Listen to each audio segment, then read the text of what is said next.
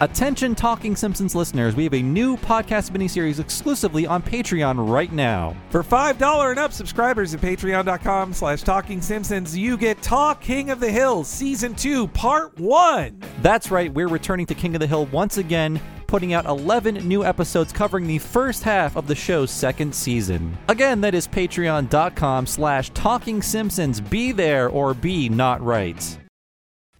I heartily endorse this event or product.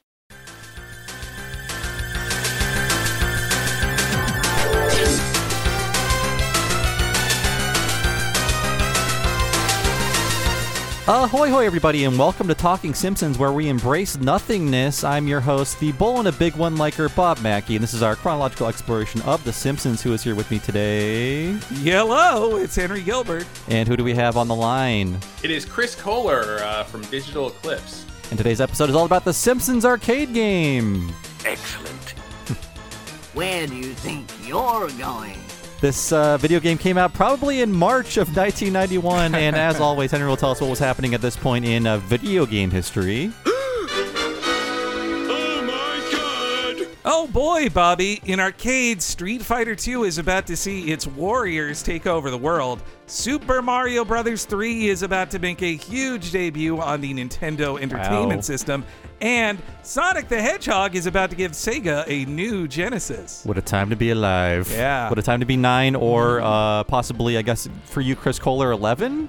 11. yep. 11. The right the right age to be a child. The other, if you were a child any other time, not the right age. Uh, I mean, that's Street, uh, Street Fighter 2. I probably didn't touch it until when it was up to like Turbo. I was just not a fighting game guy as a kid until my friends. Probably I played. I think I played Mortal Kombat before I played Street Fighter. That was the first uh, game I got for my Super Nintendo because Street Fighter was that big. Wow. Yes. Wow. I, I mean, yeah, by 92, it was just uh, half of Game Pro covers with Street Fighter 2, I think. it Who was. haven't we used? Is, is Blanka available?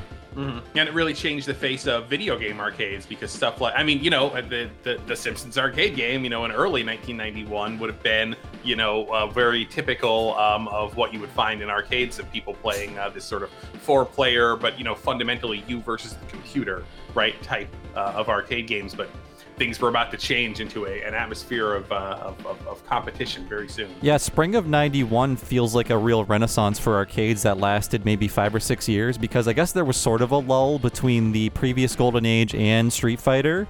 And then there was a, another big bubble right before, you know, consoles started outpacing the arcade games at home.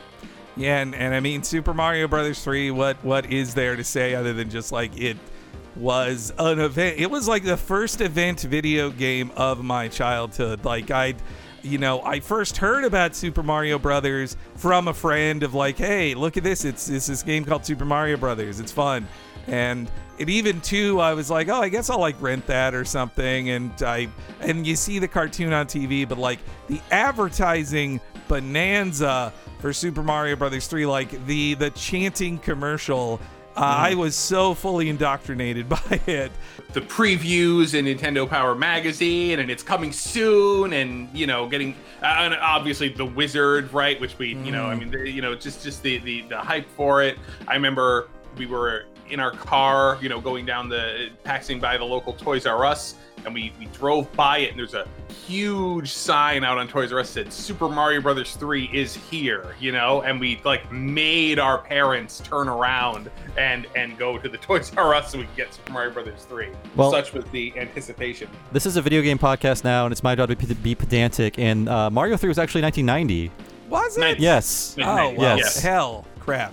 I all right. I must have seen the British date on there. I'm Ah, sorry, okay. I fucked up. All right. Well, but Sonic the Hedgehog was about to come Yes, out. I was right. that's there. important. Yes. Yeah. Uh, Mario World was already out in Japan. It was around the corner for us in August of 91. It was a great right. time for video games. And yes, we're breaking format with the great Chris Kohler. Chris, you've been on uh, my other podcast, Retronauts, uh, a lot, but you also have a very rich and storied history with uh, retro gaming in general. Yes. I do. Yeah, um, well, yes. I mean, I guess uh, at the time we didn't consider it retro gaming. I guess we just considered them video games.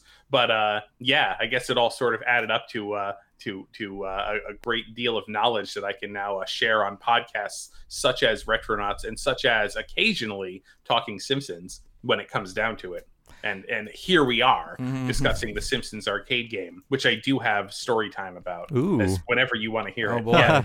Well, and uh, and you just uh, started back up uh, another of your uh, your very popular podcast. Did did you not? We did just start it back up. We didn't intend to. it- It's called Good Job Brain, and it is a it is a uh, very much like very much like this. We only occasionally get into video games. Uh, no, it's a it's a trivia podcast uh, from our, our, our pub trivia team.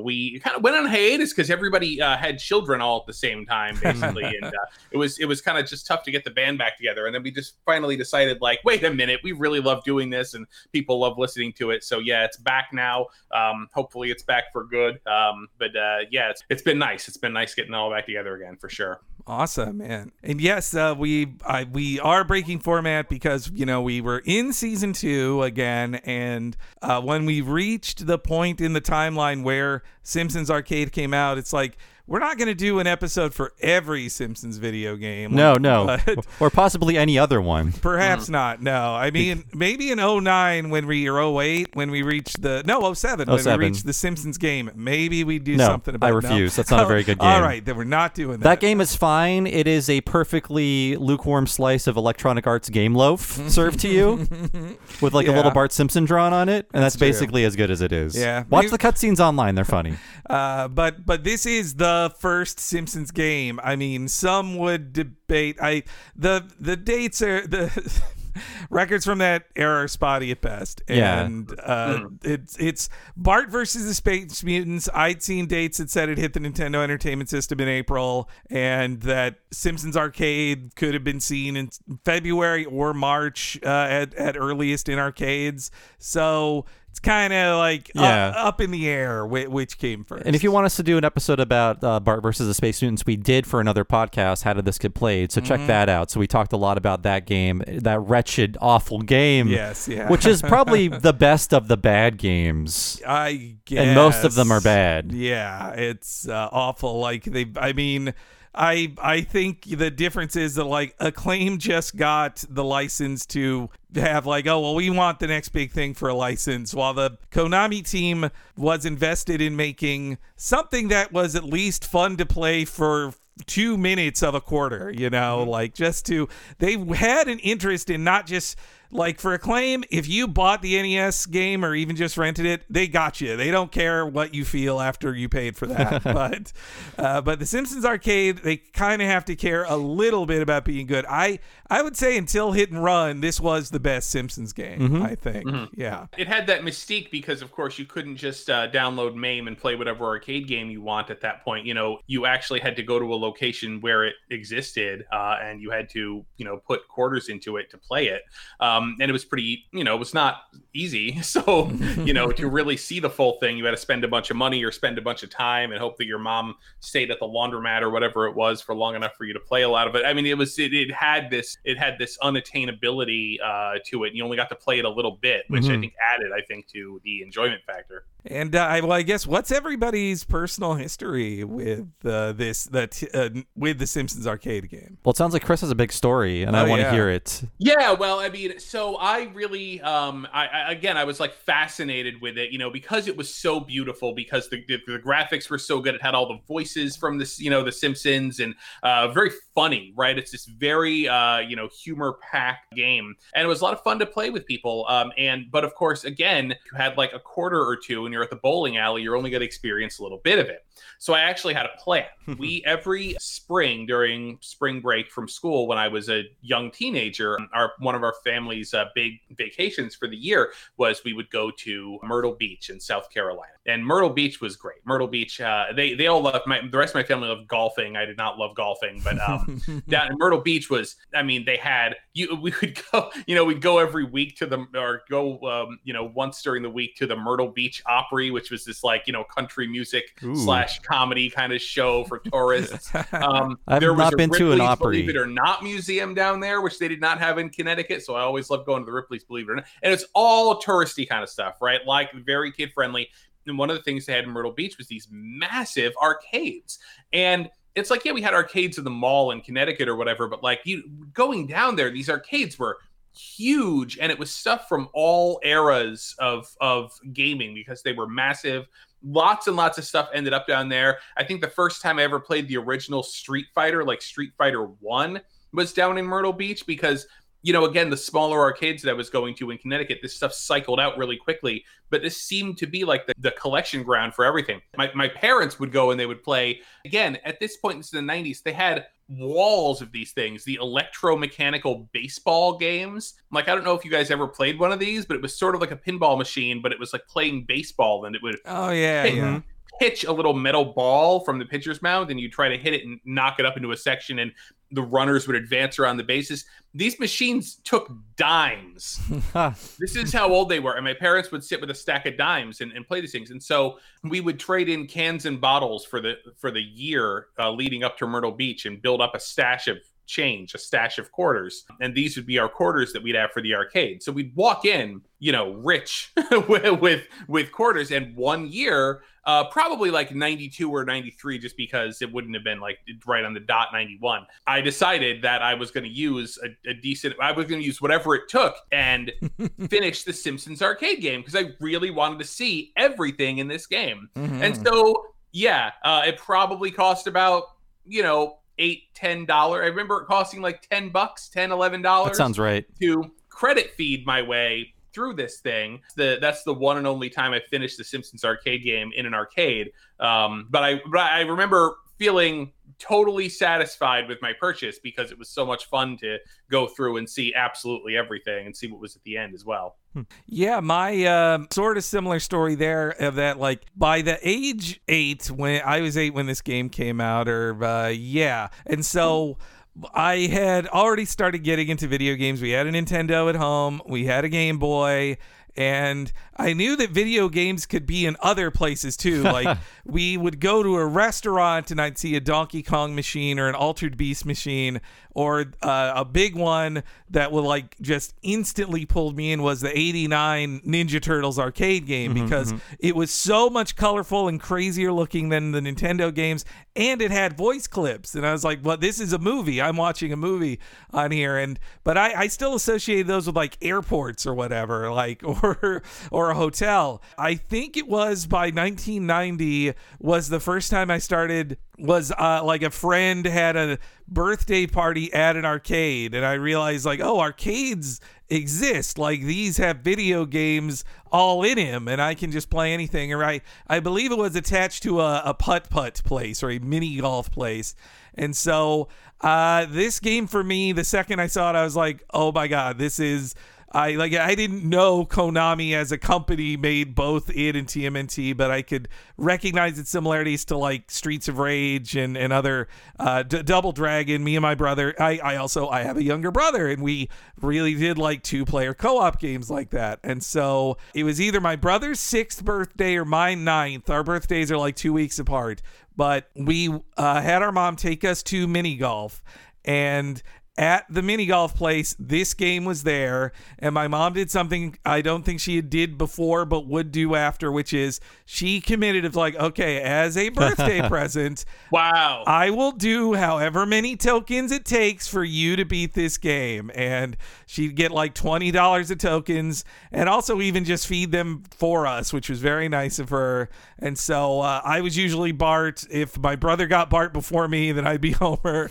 uh, wouldn't play No a geeky girls. girl. No, no. But yeah, I, and so we did see the credits on it. I, I think of it as a, a happy birthday memory of us finally beating Mr. Burns and, and Oh, defeating that great. game. Yeah. Well, as for me, there was an arcade in my mall since before I could remember like anything, before I was even aware. So I was always aware of arcades, and that is where in 1989 I saw, like you, Henry, the Teenage Mutant Ninja Turtles arcade game by Konami, which sort of reinvented the format after Double Dragon. And The Simpsons is basically in the same format as the Ninja Turtles arcade game two years prior. That game changed my life so much that the second I saw it, didn't even play it. I just saw it. I had no quarters. I called my friend when I got home. I like to think of a seven year old calling a friend. That's just a funny idea to me, but I did it in 1989. Like, you won't believe was at the mall. There's a Ninja Turtles game. It is totally cool. They talk in it. It's got the entire theme song. It didn't, of course. It tricks you into thinking Yeah, that. just like this game. Yeah. Yes, but yes. So yeah, and because of uh, you know reading Nintendo Power and being indoctrinated as Nintendo had planned from my birth, I knew what Konami was. I knew the kind of games they made. I knew they were good. And so by the time this game came around, I was ready. And I saw this in my uh, local arcade that was in a strip mall that uh, went away in like '97. But it was called Fun apostrophe N Pizza. Fun N Pizza. I had a 10th birthday party there later, but when I was nine, I saw this in the spring of 1991, and I immediately fell in love with this game and would not beat it until probably like six to eight months later when I, yes, I spent 10 bucks on this game with a group of people. I arrived as they had started the game, and because I had arrived as they started, I was playing as Lisa. Oh, So, yes. and they did, and they they absolutely.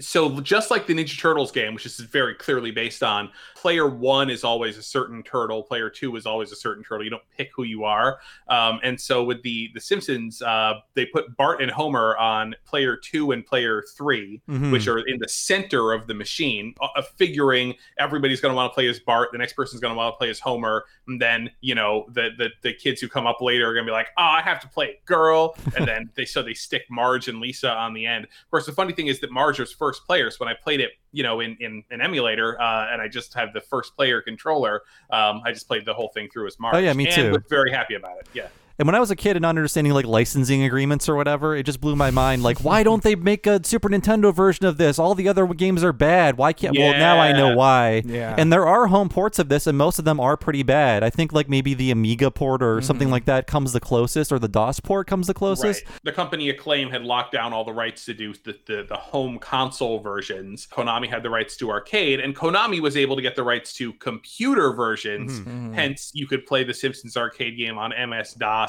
You figure they would have worked something out, you know? Like, I mean, just because Acclaim had the rights to publish the games didn't mean that they couldn't do a version of Konami's game, but Well, you know, they just decided not to. Acclaim and them weren't they? They were battling out like the Turtle games were killing Acclaim games for like the Ultra Games Turtle stuff was beating Acclaim. Those Right. that- so, they, yeah. Uh, but that, but to me, that gave it like extra prestige for me. Like the turtle, I was not stupid enough to think that TMNT two, the arcade game, was the exact same as the one that was in the arcades. But when I played it at home with my brother, it I at least felt like, yeah, I'm playing it. If this you, is the arcade. if you look at it now, it's so ambitious and it's still a good game. Mm-hmm. But yeah, like this was a time in which, like you said, Henry, uh, arcade games are everywhere. Like in every lobby, in every in the, in the Midwest, every mud room, there was an arcade machine set up. Every 7-Eleven, and still to this day, if I see this game, I will at least play the first level because you can beat the first level with one quarter, maybe Yeah. two.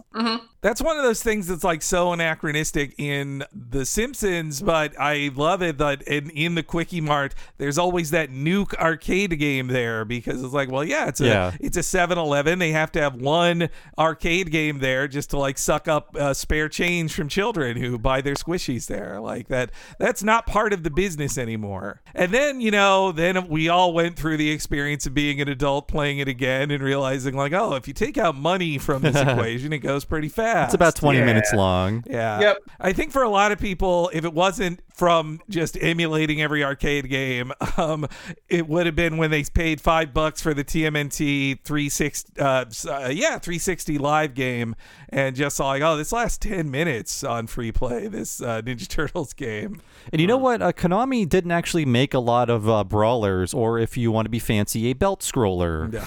They didn't actually make a lot don't. of these, despite how good they were at this genre. I guess, I mean, in the terms of video game history, this genre was like a blip because as soon as Street Fighter 2 came out in the same year, people were just less interested. So you'd see a trickle of a few more things like Konami. This same team, a lot of the same people would make the Bucky O'Hare arcade game, which is very beautiful, but nobody mm. cares about that IP. so you'd see a few more brawlers here and there after this, but it was just fighting games and nobody really cared about anything else. So this is the same year as Turtles in Time, which again another peak of the genre. Mm, mm, mm. Yeah, and I mean, in the next year, the X Men arcade game, like me and my brother loved that so much, and that was one where it wasn't just a fight over two characters. We loved every character, and it was just like so colorful and beautiful. But yeah, I guess uh, now you know I'd I wouldn't buy a vintage arcade machine because I've seen the pains that my friends who have bought ones have. They're just like, this is just a pain in the ass. I don't want one, but.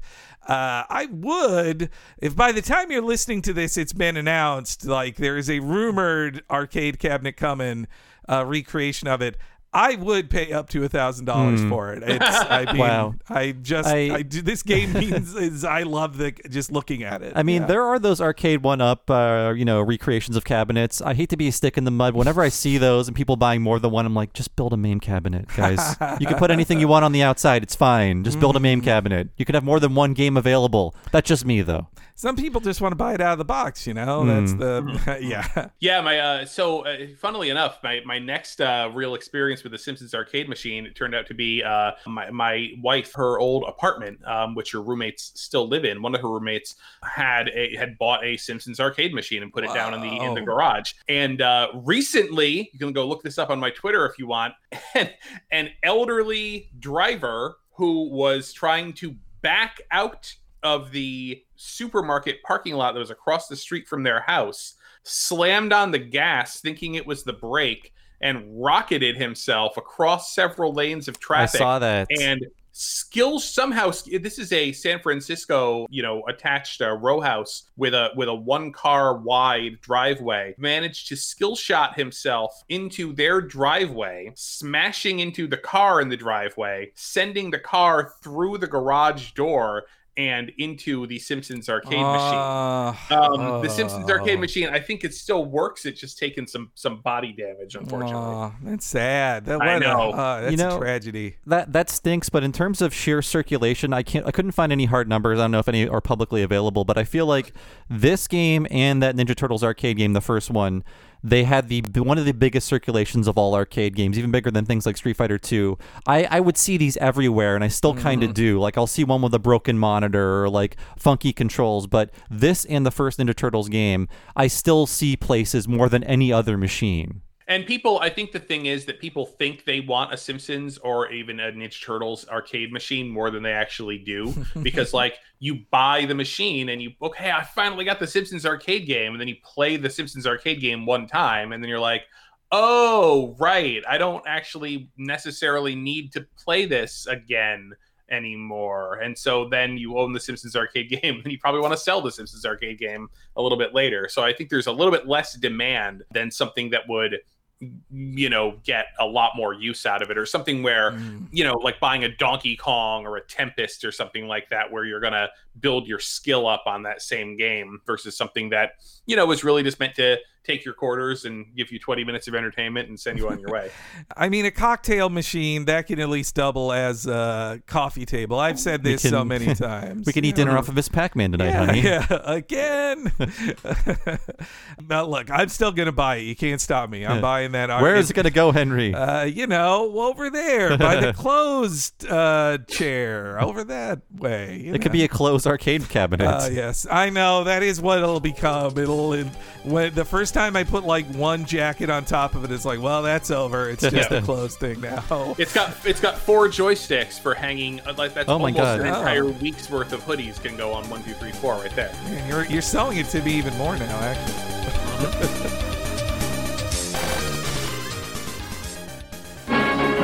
The Simpsons will be right back. Bart! Go to bed! Sure thing, Dad. It's Bart versus the Space Mutants for your NES. Rumba. Only Bart Simpson can save the Earth. Okay. Ooh, ooh. Get the Simpsons game for your NES from Acclaim. Bart!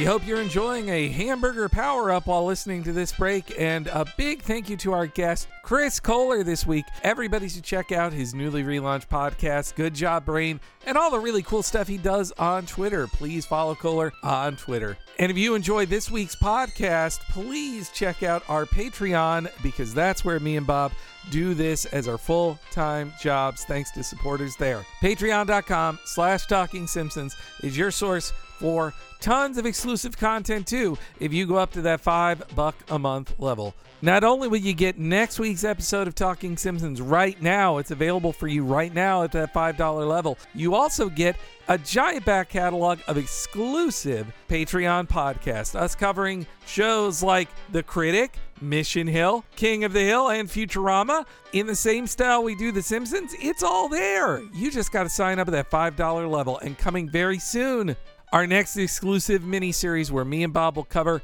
Batman, the animated series, our 10 favorite episodes of it. Super duper in depth. Sign up at the $5 level at patreon.com slash talking simpsons today to check it all out.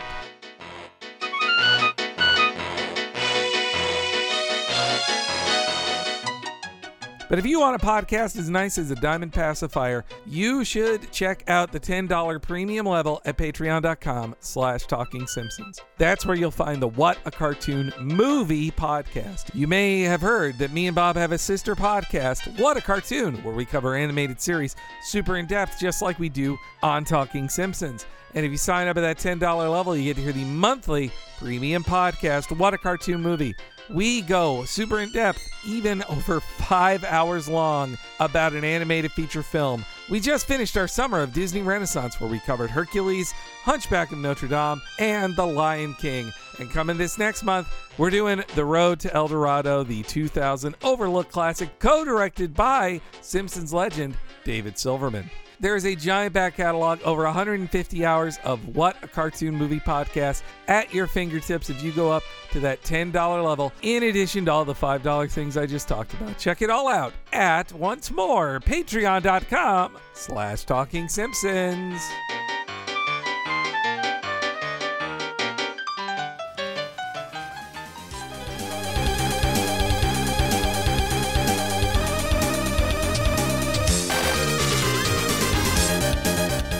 Now, I guess we would go into deeper detail on this on Retronauts, but I will say the people who made this game, um, a lot of them would go on to form uh, the studio Treasure, who made a lot of very quirky games. In fact, the person who did the music for the game, Norio Hanzawa, would be like Treasure's music person.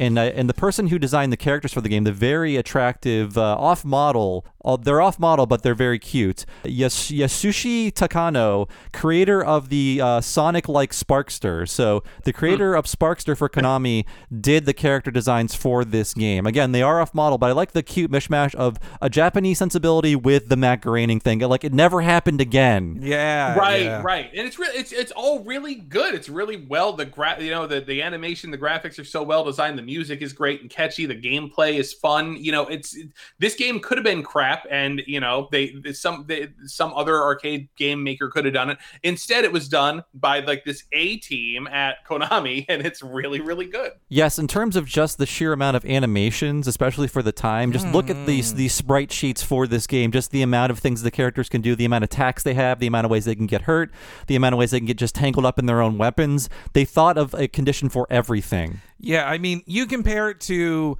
Ninja Turtles, where each turtle is virtually the same except for, you know, the weapon. And then meanwhile, you have a full family, each with their own, like, dimensions and size and movements, and then who all have their own co op attacks. Like, it's uh, much denser uh, design wise, like, just art design wise. Although I will say the one strange thing about so we've we've been doing this podcast for like six years now. So upon starting this game, I'm like, oh, is my podcast starting? Because No, yes, it's the yeah. same music. And then when you get to the true. Japanese boss, uh, you're like, oh, it's commercial time on Talking Simpsons. That's So right, Now. I associate that music with our podcast, unfortunately. and in case you're wondering, that's where it comes from. People have Uh, asked us in the past. It's fun. It was fun to do arcade music as the opening for a par- podcast. Plus, we, me and Bob had a video game podcasting background when we started the show, and so I, I think too it was like.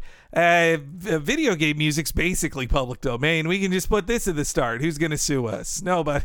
Uh, no, uh, d- don't sue us, please. But yeah, the I, yeah the I guess from looking at your notes, Bob, the music guy Hanzawa has to be like the most you know notable dude of the uh, the developers uh, listed in here. Yeah. Yeah, like uh, tra- soundtracks for things like Gunstar Heroes and Dynamite Headdy and Mischief Makers. And Mm-hmm. this is a very catchy soundtrack that doesn't actually rely too much on the Simpsons theme. Yeah. It kind of weaves in and out, but it's not like uh, annoying. But unlike uh, all acclaim games other than Bart versus Space Mutants. They paid for the Elfman song. Yeah, yeah, I'm just thinking of all the reimaginings of that when they didn't feel like paying, and they're Yes, just they're all very painful. In 1991, for this, uh, like you mentioned, you know, a Japanese aesthetic to very American style drawings. This was a great time for that because you know, uh, Tiny Toon Adventures was all the rage in 1991, and that the best episodes of that are TMS, the animators for like Lupin and Detective Conan, doing Looney Tune style animation, Mhm. and it's just this great combo of styles that that works so well and i think you see a lot of that in the simpsons game too like the the action of like just the drawing of homer's like uppercuts Yeah. like is just so like cool looking or bart's bart's hopping swing of his skateboard like it it's like poetry in motion to me i, I don't know They're also given a lot of peace signs in this game, so you Oh, can tell it's from. Japan. well, also uh, the art design wise, I I did last September, hoping that we'd do this uh, on Twitter. I tried to see if uh, Bill Morrison, the Simpsons artist, had any you know extra insight into this because uh, in case you don't know, Bill Morrison, who is you know a uh, legendary comic artist and, and and graphic designer in his own right. He uh, do you remember the VHS cover to basically any Simpsons release or the VHS cover to even The Little Mermaid, he did that. Like that was Bill Morrison. Uh, and he did so much of the Simpsons merch back then. So I asked him on Twitter, like, did you work on this? And he said, no, he did not. Even though he did the cover art for Bart versus Space Mutants, didn't work on this. Uh, then do you know who would have done the art for this and these these cut, cut scenes? Because it's definitely off model at times. Uh, and he says some are just, you know, straight up taken out of the 1990 style guide they would send licensors of like, if you wonder why there was like the same five drawings of Lisa you'd see on t shirts during Bartmania, that's because these are the approved drawings of Lisa that are in the style guide. So he figures the animators just uh, in Japan probably just had the style guide in front of them, just grabbed them out uh, and had character designs, and then stuff like Homer bumping into Smithers at the very start. His best guess was at the time they just had a stable of unnamed Klasky Csupo artists on the animation side who would take side work of like, hey, can you just draw this original thing and then we'll send it to Japan and they'll digitize it. This game feels like more than any other game uh, of this era. They did work directly with Klasky Csupo and even Matt Groening. And one mystery was solved for me because uh, for my life, I was I always asking the question, why does Lisa have a jump rope in this game? Like her thing is a saxophone. She's not known for her jump roping abilities in the show.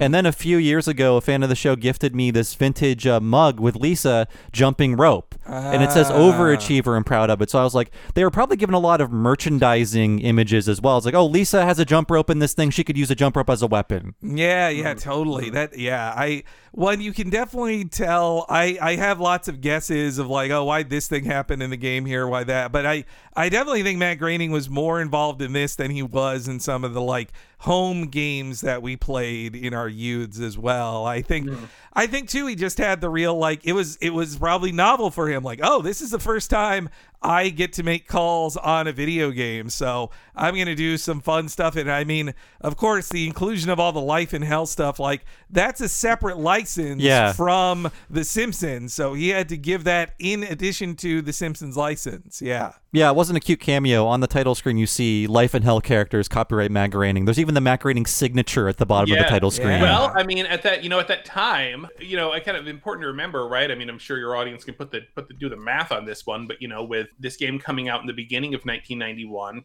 that means it was developed, you know, in 1990, um, which means that they had, as far as like reference materials, they had like the first season of The Simpsons, right? I mean, that's that's basically what it's based on. So there's not a whole lot of material to draw off of, as we'll see. I think as we start going stage by stage here, probably including the life in hell characters, they were like, oh, like these are recognizable characters. We should we should you know maybe add these in as well um, to uh, to give you know people more things that they might recognize that they might say, oh, that's cool. We should you know let's play this game. Just because if you when you start looking, there's there's very few characters from The Simpsons that they really could put into this game. There there is Blinky the three eyed fish, which is season two Um, but but fundamentally, uh, Yeah. you know, it's, it's it's sort of a season one video game. With uh, with the way production works in the show, they're working nine months ahead of time. So I have to assume that probably Konami might have had uh, half of season two production materials in terms of characters. In fact, it's interesting to see in this game what the game does first before the show, like a thing about zombies or a thing about an amusement park. Uh, I, I just feel like those are those are cool ideas for a video game, but the show would eventually do them on their own as like episodes or segments. And and I also like that you can spot some stuff from the shorts. Like this is Mm-hmm. one of the last times the shorts would be used for any kind of content instead of just like ignored in existence. They like there's there's some moments where they have to go like, well, what's a gorilla look like? Well, they drew a gorilla in the shorts, so let's go with that. Oh yeah, yeah, yeah. The, the pink gorilla. Yep. Yeah. When the game got re-released uh, briefly on home consoles, Yes. that's when we got to see the the Japanese version of it that most Americans probably never played. It has some minor changes that make the game a lot easier. And what actually I found slightly shocking is that, uh, especially for a game that's Japan only, there is now a nuclear bomb super weapon that kills everything on the screen. Usually in Japan, they don't like that kind of content in their game for obvious reasons. There are things taken out of like the Fallout series that involve nuclear weapons. That you can guess why. Yeah. That so to add the nuclear bomb for the Japanese ver my you know my guess there is a lot of my guesses come to Matt Groening wanted blank or blank. I, I will also say that uh, when we interviewed Paul Provenzano, who was uh, one of the executive producers on the acclaim era of Simpsons games, uh, he said an internal joke they had was uh, Groening rhymes with complaining. Yes. So we we know that Groening had lots of notes on stuff.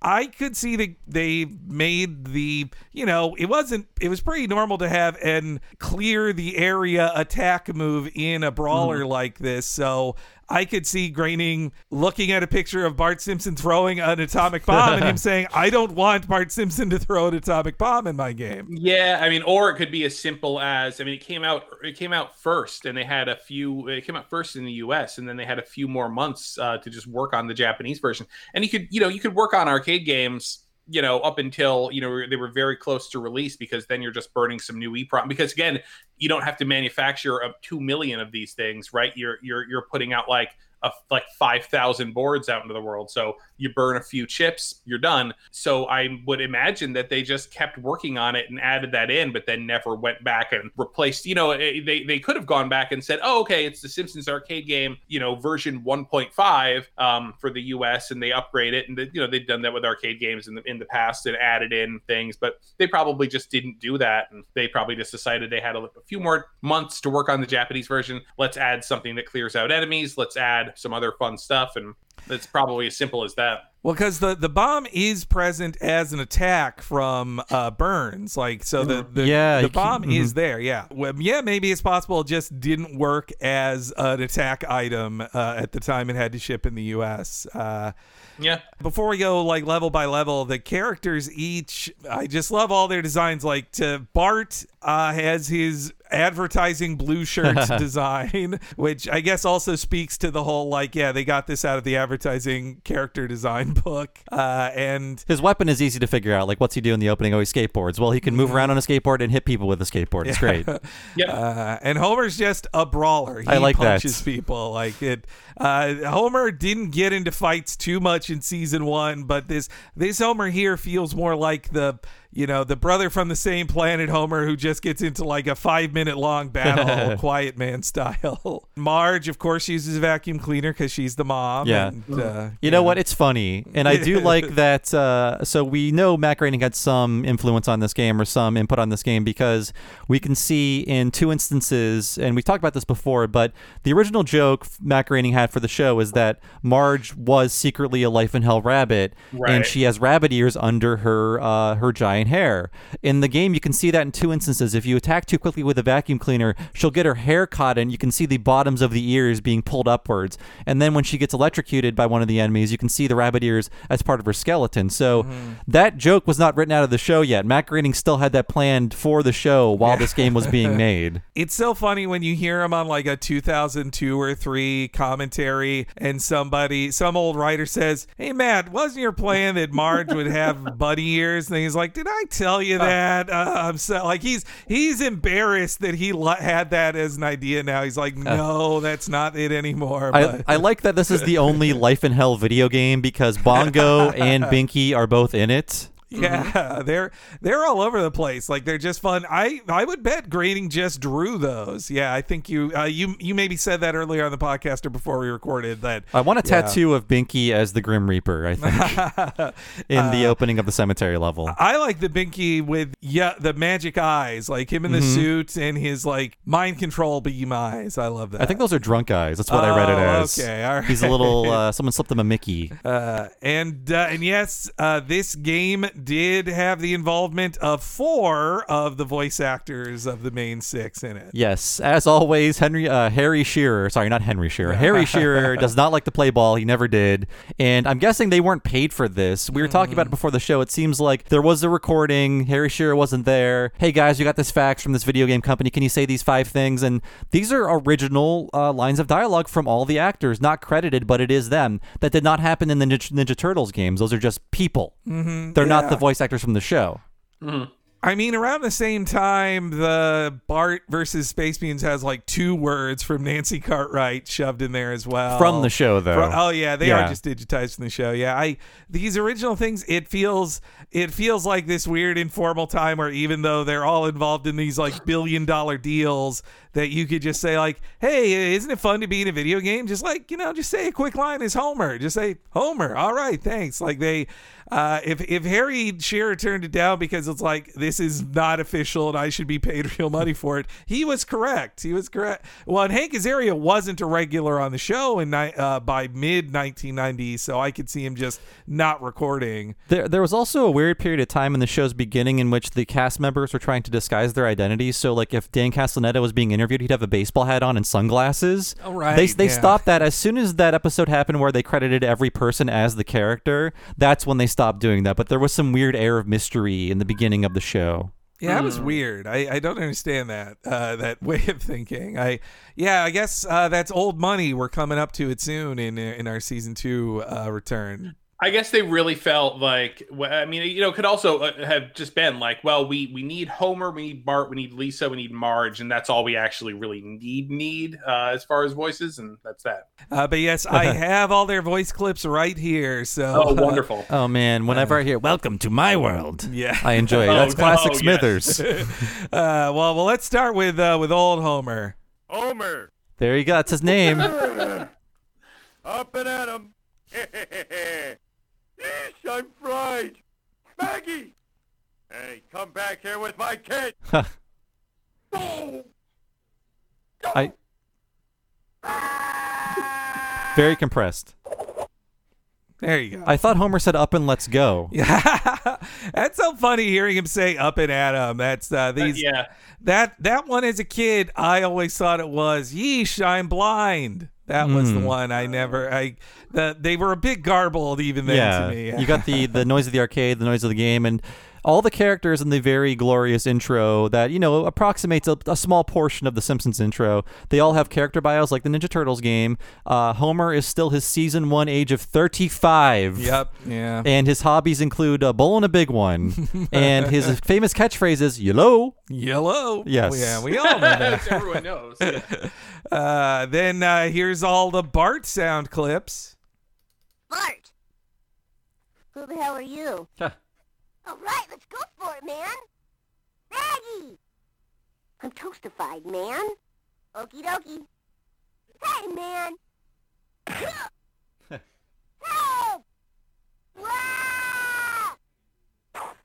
So there you go. There's uh, that that toastified man. That I even though it says it on the screen, I still was like, uh, or also, hey, let's go for it, man. Like those those both, I did not get them as a child. That compression wipes out uh, most meaning. So Bart, age 10, hobby, instigating disobedience. That feels like a Macarena line. Oh, yeah. Oh, Uh, yeah. His catchphrase is "Yo, man," and he is known as El Barto and the Bart Man. The Bartman. Yeah, it's uh you thought there'd be a little more Bartman involvement in this, but I mean, I uh, uh thank you Mhm. Bob again. I'm pointing at it over there. You you can't see that, Chris. but I got uh, Bob made a very nice gift uh, to celebrate our hundredth episode. Uh, he got a pixel art version of the Bartman dropping into screens sprite from this because I just love that so yes. much. Yeah, I mean, I'm not even a superhero guy, but I want figures of all the superhero versions of The Simpsons you see when they fly back onto the screen after they come Oh, back yeah. to life. They're so cool. It's a touch, So little cool. nice little touch that would never be in any other game. It's so great because they already had Bartman as the merchandised machine because just Batman was big in 1989. So sell a T-shirt that says Bartman on it. We'll make our own bootlegs. Yeah. so they had Bartman and they just had to go like, well, what is what's Homer's superhero identity? What since then, every character I think has had like five different superhero identities. Like Lisa's Clobber Girl, Homer became the Pie Man. Uh, you know, I don't did Marge ever become a superhero? That's uh, I feel like she never got to be one. Uh, the- but if there's like a season 28 one, I'm forgetting. Uh, but uh, Bartman still still great. Uh, so yeah, the then we've got little Lisa. Lisa. ha ha, make it look. All right. Hey, no fair. Let's get him, Dad. That's my sister, mister. Maggie! Ow! Ow! Quit! And of course, her catchphrase on the uh, attract mode is "Embrace nothingness" from Dead Putting Society when she's meditating with Bart. That's right. Yes. and Hobby wailing on her saxophone, although she's not doing that in this game. Yeah, she not she is scared of it or has nightmares of it. but yeah, the Lisa, I will. It was I didn't play as Lisa in the emulated thing, but I watched a four player playthrough and. I never considered it as a kid, but there is something weird about watching Lisa get like punched by adult men the entire game. Like that didn't. Uh, I can see why they. Uh, well, Lisa wasn't like a lead in video games after this too often. Also, just the rampant sexism of video games and how they were sold back then. Yeah. Very seldom do you get playable Lisa, especially playable Marge. Oh yeah, yeah. Well, because I mean, if you're a guy in a boardroom, you'd say like, no boy wants to play as their mom in a video game, and that's that's just how it is. But uh, but they needed a fourth player, and I'm glad Marge gets to be playable. Well, here, why don't we why don't we hear old old Marge's clips? I, I'm sure Julie Kavner's voice will be uh, only better in compression. Marge! How's my hair? Whoa, look out, world! All right, now play friendly. Oh, you darn hooligans! this burns me up. Maggie! Ooh! Oh, dear! Oh! There you go. And Marge. Also, for, oh, go for ahead, Chris. context, oh look out, world is what she says when she like eats a hamburger. In Yes, oh, that's right. Why does she say that? that's the food. That's the food. she's uh, full of calories and ready to rumble. Marge, Yeah. age, age Yeah. 34, a hobby making tasty gelatin desserts. She did that once. yeah. And yeah. then she shares the attract mode screen with Maggie, age one. Uh, and then she's she did turn 34 in the uh, Life on the Fast Lane, so that's Ooh, accurate for the time. Yeah, I, I I feel it's funny too that all of them have to have a thing of like, well, this is when your character's burned because there's a, a moment where a character is lit on fire and then you have to react to it. Like, my flesh is sloughing off my body. uh, well, that's that's all about TMNT. Like that's in TMNT. Uh, Duh, who like- put the lights out? Yeah, exactly. That guy? Yes. Uh, and same with like the characters smack into the screen for a very funny drawing, just like in the TMNT 89 as well. Like there's, uh, I was shocked in your research, Bob, that like there were few people who were credited on TMNT that worked on this because it it follows the pattern or the the format so much. Yeah, I was shocked by that, but yeah, not a lot of crossover. And I believe uh, Turtles in Time, the second Ninja Turtles arcade game, came out around the same time, like roughly Yeah. in the same month as this. So they were really putting these games out. and I think they they kind of shared. Um, if you look at like Turtles in Time and this, as opposed to turtles from you know two years prior there's some graphical upgrades there's more done i, I may be misspeaking here there, there but i think there's more with like uh sprite scaling uh you know making things come into and out of the screen you know other little technical you know advancements of the boards that this and Mhm. turtles in time i think share because they were probably just developed simultaneously after the first turtles If I had to guess, they're the same uh, arcade boards, the same like technology. oh yeah yeah Yeah. Uh, well, also you look at the Simpsons four-player player machine and the Turtles three four player machine from '89. Like it's made to be reskinned. It's made to Oh, yeah. turn you know your Turtles machine into a Simpsons machine. Yeah, yeah. Uh-huh.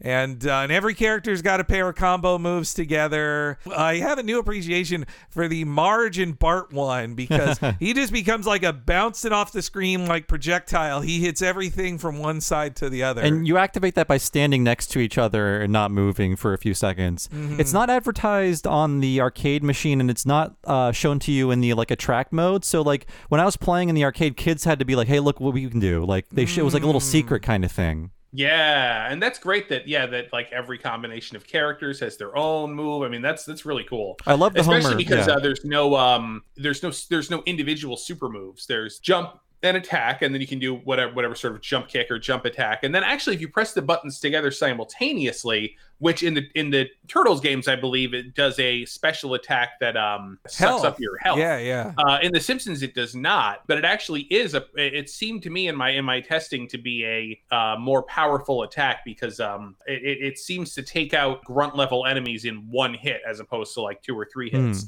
So actually, it seemed like using that was, but the the risk reward of it was that it kind of leaves you vulnerable because you're you're not like high up uh, in the air away from all the other enemies. You're still kind of low to the ground. So if you whiff it, you're you're kind of um, it's and it's a slow move. You know, you're a you're a target, but if you hit it, you you do some damage.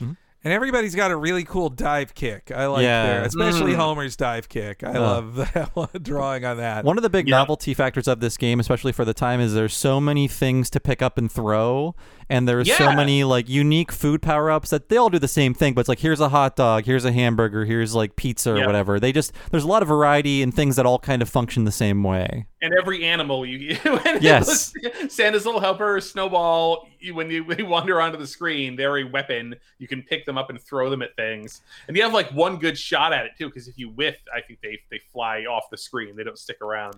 So you have to if you use them correctly and uh, you know smash somebody with them. There's secret food items. Uh, you can hit the trees and things like that. And then if you keep hitting the tree after the food item comes out, one of the life in hell rabbits emerges with a sign that says "All gone, beat it." Yeah. yeah, that I had to hit every tree to see that sign as a kid. I was a very completionist kid. I think this is the game Funny. also that if you if you just stay on the screen when there's no enemies and the little the little finger will stop pointing and then it'll start attacking you too. Yeah, Yeah, I love yep. that. Yeah, I also the game is much noisier than even I remembered. Like, Yeah. I watch uh, just doing my single player playthrough. I was like, boy, hey, look out for, hey, look out for, ah, ah," like just all that noise. And then when I watched a four player version of it, like every character is just making noise every second. This, uh, Yeah. I mean, imagine like this needs to be in an arcade. It needs to attract the most attention. So when you Yeah. hear that, like The Simpsons, it's calling to you as a Yeah. nine-year-old from and across that, the and room. that's so important too because like that attract mode is so important for arcade games and this game had an amazing attract mode right i mean the fact that because again the home games they're they're not going to have that perfect you know they're i mean perfect you know very compressed but they're not going to be able to play the opening notes of the simpsons with the chorus and the you know the have it look so perfect. Um the the the little clips from the show's intro the music i mean that that attract mode was very attractive hmm Yeah, it, it, that's another one where they learned from TMNT. Like when I heard the did it, I was like, well, okay, run, run to that. Like right now, it's and, and same with this. Yeah. Uh, well, yeah, I guess. I mean, let's start with the opening. You know, the Elfman score. They can recreate some shots of. Uh, the opening, but usually it's just like here's Bart jumping out of the school. Now the Bart bio. Here's Homer taking off his uh, work uh, outfit, and now here's Homer's bio. Lisa plays the saxophone. Here's Lisa bio. Marge and Maggie driving. Here's Marge bio. It's very clever in just how little is actually moving, but it still kind of convinces you you're watching the opening. And, then Yeah. when I downloaded the uh, the ROM for this, because you can't you can't play this legally anymore, it's not available. you didn't save your PlayStation 3 with it they, they, uh, downloaded forever. No, I my PS3 is actually hooked up to my TV, but I never bought it for that. Ah. But yeah, when you download the ROM, it's like four megabytes. So that's all of this information just crammed into that little amount of space. I guess that was a lot of information back then. Yes, it was. Yeah. uh, and uh, they do the couch gag of uh, Maggie falling onto Marge's lap. That was first seen in Moaning Lisa. Uh, and also, Bart's hand is like really his wrist out of his left hand is drawn very weird there. There's I did notice uh, that. Yeah, it begins with uh, Smithers doing what we all know him to do, robbing a jewelry store. Yes. Oh yeah, this is that's. I mean, obviously, there's some there's there's there's you know there's some stuff that's off model. There's some stuff that's a little weird. The I mean, absolutely the weirdest weirdest part of this whole game, right, is that it is that the plot is Smithers is a hundred percent an evil villain who robs a jewelry store because that's you know what he does. Of course, the the diamond that he was trying to rob gets swapped with Maggie's pacifier, so he kidnaps Maggie and uh, takes her away on his helicopter, which is of course. Uh, uh, absolutely a, uh, recognizable Smithers move if, if I've ever heard of Well, the power plant needs funding, and that's the only way to do it. No, I love this Mad Bomber Smithers. In fact, Henry and I both have the same T-shirt design with him on it, like throwing the bombs everywhere that somebody made. Uh, mine was clean today, I'd have worn it. I didn't do it. and this Smithers is the White Jacket Smithers, the first Smithers. It's just like Lupin. There's White Jacket Smithers and there's Green Jacket Smithers. Green. Yeah. Jacket Smithers is the, the the current Smithers. Yeah. So in the first appearance of Smithers, uh, he is a black man with a white jacket. In his second appearance in No Disgrace Like Home, he's given the yellow skin and he still has his white coat. By his third appearance in Telltale Head, he will be in his full tan suit. So this is the only other appearance of yellow skin, white coat Smithers uh, in in Simpson stuff. Though he's also given like a black uh, cape, which very stylish. I love that. Yes, Yeah. full of full of the bo- because he is the um jumping ahead. He's the he's the prelude to the mm. to the boss fight with with with who we don't really know who the boss fight will will be at that at that point. We can kind of guess, No. but uh, but yes, he throws bombs at you and and says, I think as you said earlier, "Welcome to my world." Doesn't that doesn't mean anything? I don't know why he said that. No, the, the world of the world of getting bombs thrown in your face. and Uh, Burns uses the the phrase "suckers," which we'll hear later, Oh, which is funny. And welcome to your grave, suckers. Well, well, here's the Again. yeah. Well, okay. Uh, uh, no, I, it, yeah. Here's the Smithers sounds. I got him here. Okay, all right. Welcome to my world.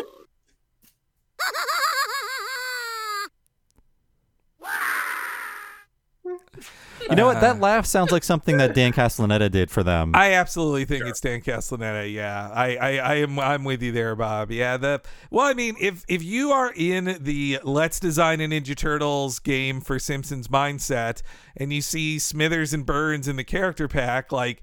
I can see you thinking, well, that's our Shredder and Krang. That's there's there's Yes. Shredder, the mini boss beforehand, and then Krang, the final boss. That's Like, exactly how this game works too. The last level is just a, bo- a two boss boss rush. Yeah. Yep. Uh, and when he robs the jewelry store, he's surrounded by nondescript henchmen who, you know, predate, you know, Fat Tony's crew from season three, or even Crusher and Low Blow, our favorite goons. I love these like Lionel Hutz looking goons Yes, you fight. yeah. Smithers has like just an entire horde of goons that are just populating the streets every every place you go. They're after you. you know, there's an and they make very joke. clear like every now and again like when you get to um uh it's like oh you're, you're it's like here comes krusty the clown and you have to fight him but then when he dies he he he's his sprite is replaced by a goon sprite it was just a goon dressed up as Kr- don't worry folks we're not really beating up krusty the clown Uh, yeah, the uh, well, I mean, also like this starting with an introductory kidnapping, like uh, in part because of you know the popularity in Japan of the film Streets of Fire. You start these beat 'em ups with a kidnapping, like that. That that film had such a cult popularity that you know games like Final Fight and Double Dragon. Double dragon Kunio Kun, like those, those all took from that. Like, oh, that started with a woman being kidnapped, and then a guy fights gang members until he frees her. Let's do that. Let's do the game like that cool movie that stays as a constant in a beat 'em up, so that even in this, like, well, I guess we'll kidnap Maggie. We can't kidnap Marge. I guess it's Maggie. We need four players. Yeah.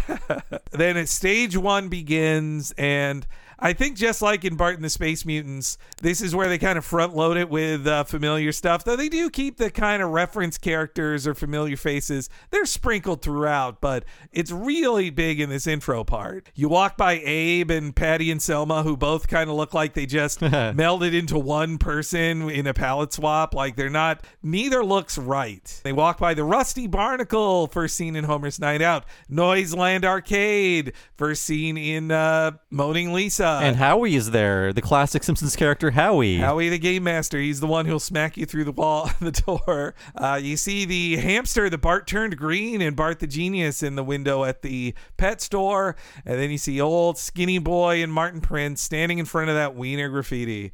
And I really like that you can pick up the bus sign from the season one opening and throw it. I like that. And I think if you have four players, you can pick up the cop car. Oh, I think you can actually pick up and throw the cop car if you have four Oh, players, or man. two maybe. I was trying it just by myself. I didn't know. Ah, man. Uh, I wish I didn't see uh, the only uh, the four player playthrough I watched didn't try to grab that cop car. I want to watch The Simpsons throw and destroy a cop car. that sounds fun. No, no Wiggum, but you do fight evil firemen. Yes, yeah.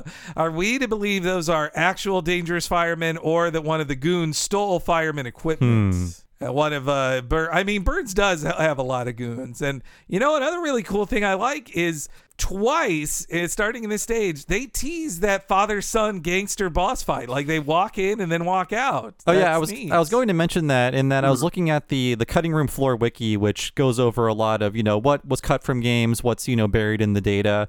Uh, apparently, these those uh, the short gangster and the tall gangster were going to be regular enemies because there are different versions of them color wise in the data. So I think they just needed a boss for something. So like, all right, take them out of the game. They will eventually be a boss. So they were going to be mixed into the standard uh, roster of enemies at one point in the game's development. okay. I like them as a boss fight, but uh, I do like yeah. those as the original characters. They're funny.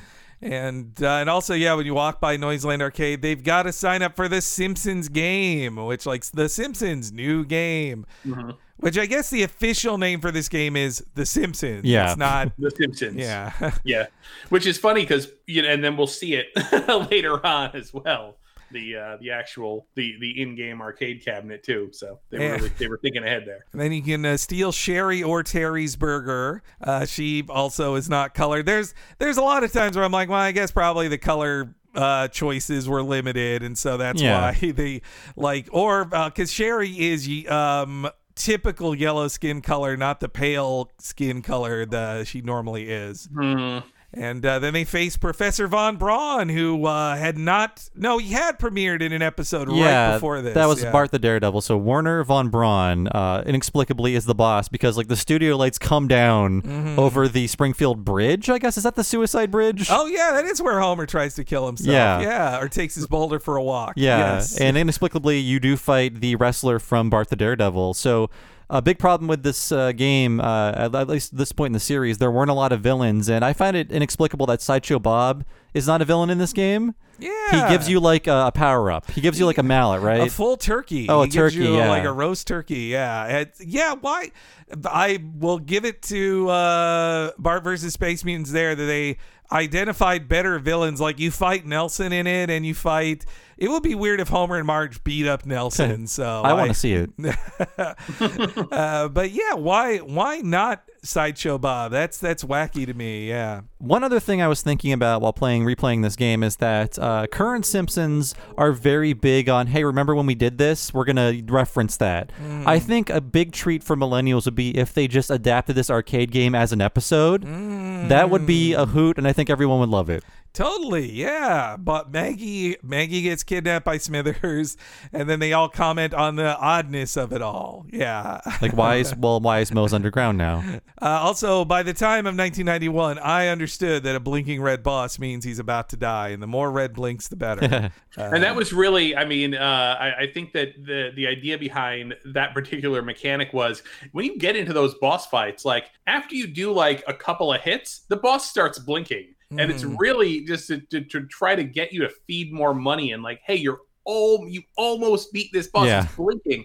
Don't you want to put another quarter and you're so close. You're almost there really. But you, i mean even when even when the boss is blinking it's not necessarily the case that uh that you're that you're going to even do it on the next quarter. Uh, it's just a big tease to try to get you to put in more so you can see what the next level is because Oh, yeah. nobody really knew what the next level was after that. So you know, it's like I, I got to see what it is. It could be anything. Who knows? Yeah. Yeah. I and then uh, once you defeat him, and there's a cheering crowd, which makes me wonder if this was televised. Uh, and you get the first time you get to see the win animation dance of everybody. Homer's is the best, which I I definitely think was from the character, uh, like the licensor pack of like here's a because it's like in ads you can see for new episodes. Homer celebrate dance kind of thing. I the others are harder to identify, but I, I would bet they come from similar character packs of just Bart hopping up and down to be like, yeah. And uh, yeah, depending on who you play as, that's where you hear Homer's like, come back with my, come back here with my kid.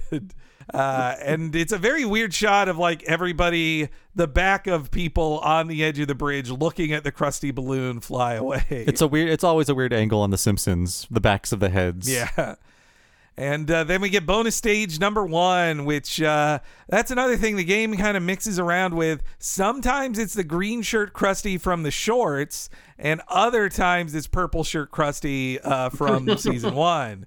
Uh, but like on the balloon, it's kind of green shirt, and on the it's green shirt Krusty on the bonus stage graphic as well.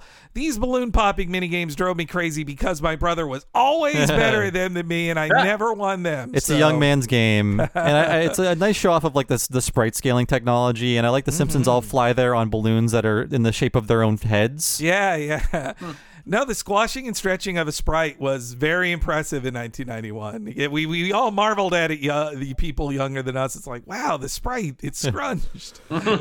And then uh, we're at Krusty Land. So there have been many depictions of amusement parks on The Simpsons. This is before any of them. But Krusty Land as an entity, is that the name of the amusement park at Universal Studios? It is. Okay, Yes. yes. yeah. Uh, so in I, I tried to look up the history of Krusty Land as far as uh, the the concept of Krusty the Clown having his own Disneyland type thing because you know in season two Krusty does a whole bunch of shows for Mount Splashmore and they go to Duff Gardens in season three or sometimes they go to Itchy and Scratchy Land. Uh, in Camp Krusty they do make a reference to Euro Krusty Land as Oh, right. one of the Euro Disney jokes, but that's kind of it. Uh, in universe, and this I guess is debatable because like how in canon is the ride as opposed to an episode of the show. Uh, but it wasn't until the Simpsons ride in 2008, 2009 that Krusty Land became a true real thing. Uh, though this is the first version of it too. Though then there's also signs in the background that say Springfield Amusement Park, not Krusty Yeah. Land. Yeah. That is true. Not a lot of Krusty presence in this game. Uh, Mm-hmm. Less than I thought there would be. I mean, he is technically the boss of this stage, but uh, yeah. it just it feels like a missed opportunity. Yeah, and and you beat up guys dressed like Krusty who bounce off of uh, balls, balls and stuff. Well, yeah. uh, I mean, I guess we'll get to it. There's a darker implication in this game that Krusty is dead because to go to uh, the elevator that goes to Moe's Tavern, you have to go into Krusty's grave. Oh, I forgot that grave said Krusty. the grave says Krusty, and there's like a clown Oh. headstone. So this game's like, oh no, Krusty died. Oh my god. These are his helpers. Uh, you know, he always had heart problems, so it's, not. or it's just the first time he faked his death before. Uh, Oh, yeah.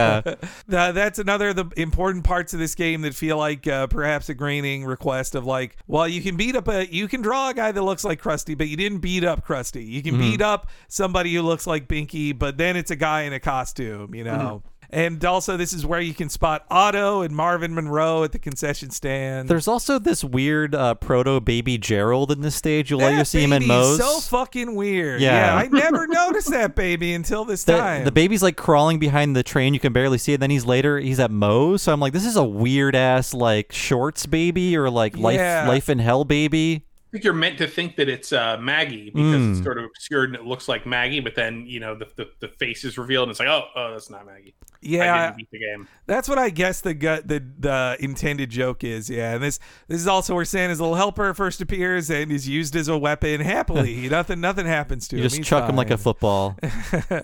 and uh, and then this is also right after this is where you meet Milhouse. He gives you a hammer, which is really good at beating Mm-hmm. up those teacups. Like that's I I also hate the the hammers again. Remind me of sibling rivalry of just battling with my brother. Of like, no, I'm getting the hammer. Like that's my.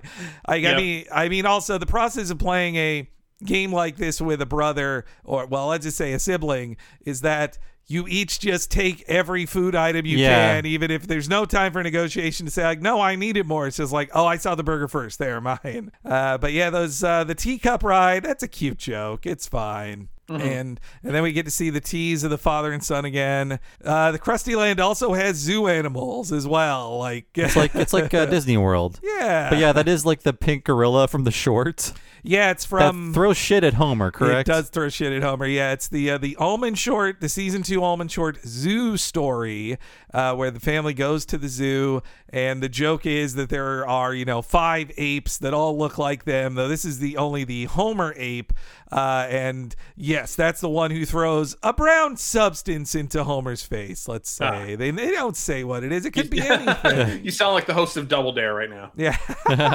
a storytelling thing I never noticed until now, but the bear escapes that will appear in like stage five.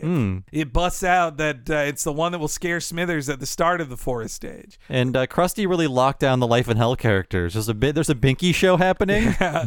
and a giant like mouth of Binky you enter into for these Binky shows that happen from 10 from 10 to 7. Kids love uh, comics about disaffected adults. Uh, and and this is when you see some of the smooth criminal enemies. The first of the Michael Jackson references, which I mean, Michael Jackson was just everywhere at the time, so it was probably just a cool thing to do. But also, while working on this game, Matt Groening was working with Michael Jackson on the "Do the Bartman" song. So I do wonder if there's if it is like this in the Thriller thing. Is it meant to be a wink to his then friend Michael Jackson, which was a totally normal thing to have at the time? I it's just inescapable pop culture reference. It's like people will know what this is and think it's funny. Yeah, yeah. And then we get another squash and stretch boss fight, this time against a Krusty balloon. And uh, oh, yeah, this is also when you can get hot dogs from Sherri and Terri, a combo of hot dogs. And Snowball too. oh, yeah, and the snowball too to throw. Yeah.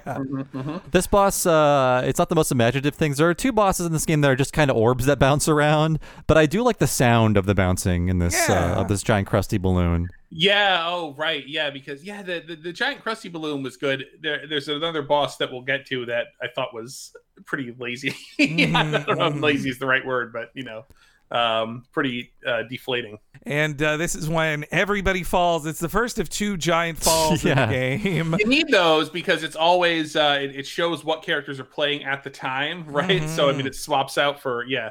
So for me, it was just Marge falling alone. it is it is interesting and like it's another little neat touch in that they try to connect these environments in some way. It's like, well, now you're falling to this or now you're running to this. They Yeah. don't need to do it. They could just be isolated levels and you're just having fun with the Simpsons, but they do try to connect them in some way. And so then we move on to stage three, the very Groening named Discount Cemetery. I like it, Springfield Discount Cemetery. And I, I think it's a funny little bit of animation that they fall through that tree and all smack on their face, no matter which character you're playing as. They smack on their face when they land. And I, I spotted the frogs. There's just frogs walking around in here. They're based on the design of Bart's frog from Crepes of Wrath hmm. and uh, and this is where it's kind of like the the ghost guy is falling out of the tree. That feels like one of those culturally Japanese touches to me. I, don't- I don't know. I don't think of like a a haunted house in America having ghosts hanging in trees. There's uh, the hanging from tree thing feels uh, different connotations in America. I That is true. That is Yeah. true. Yeah, and uh, I also, if I could complain about the level design here, it's like the trees obscure way too much of your vision for part of this level. Like it's just it's too big a tree. This this is one of the coolest original levels because they're like, let's just do a horror level, and this uh, predates the Dial Z for Zombies uh, segment of Treehouse of Horror, so they were first. Damn it! and these zombies are so cool. They do the thriller dance. It, it's a very fun stage, and I like how the regular enemies that you fight previously are now freaked out. Yeah, yeah. There's I kept thinking like, oh, there's a reveal that the zombies aren't real. It's like, no, they they're all real. These things are real in this cemetery. Another thing that occurs to me, um, eh, you know, we're talking about, other we're getting deeper into the game from a gameplay perspective, is that, um, you know, we talk about, oh, well, you know, you have to start this game, you see the first level, and then if, you know, you have to feed all these these tokens into it to, you know, to, to be able to see everything. But because it was a four player game, you know, you could see a full game of this being played, even if one person didn't want to credit feed it to the end, because people could come and go. Mhm. Yeah, right? yeah. So somebody could join in at any time, grab a controller and start playing, and then they could keep playing. And then if you ran out of money, somebody else could come in and continue, and you could have that sort of like you know a progression of people to the point where you actually you could go to the arcade and see people beating this game, but it might not be the people who started the game. it did really disturb me as a little kid seeing the uh, the pink shirt fat uh, guy just get doing the uh, the the Dan Castellaneta maniacal laugh as yeah, green ghosts all fly around him. I'm also surprised why you don't Yeah. fight those ghosts. They design those ghosts, but they're not enemies you can fight. That, I, that- I, I like it the slightly edgy touch in that you fight all these zombies and you go into a bar. Like they Yes. couldn't they couldn't have this bar level in a Nintendo console game. They wouldn't allow Yeah, it. That's true. Yeah, and when of course it wouldn't be an arcade beat 'em up if you didn't have an ar- elevator stage that took you to that next Uh, area. that'll kill some Yeah. time. Yeah, uh, and You know, uh, I believe in. I mean, you're you're right. You know, uh, it- with the with with Bart versus the Space Mutants, you actually can't go into Moe's bar. That's right. No. you yeah. can only be outside of it. Yeah. And that's uh, those Nintendo censors. How dare they? Man, Mm-hmm. I want. I guess you can still call Moe in there. You can, yeah. him. Yeah. Right, but, you don't. But by not being able to go in there, you don't have to deal with, you know, well, what are these bottles of liquor on the, Yeah. on the you know, because you couldn't have, you could not have liquor in the game. at And I believe it just says Moe's outside Yeah. because they yeah. couldn't they couldn't even imply it was a bar. I'm, Oh, yeah. I'm sure there was a lot of back and forth with that. Yep. And uh, this el- underground elevator section too. It does remind me in the joke in My Sister, My Sitter, where Moe made a secret, very long tunnel to his place uh, from the Squidport that made it look like it's like, hey, this isn't faux dive. This is a dive.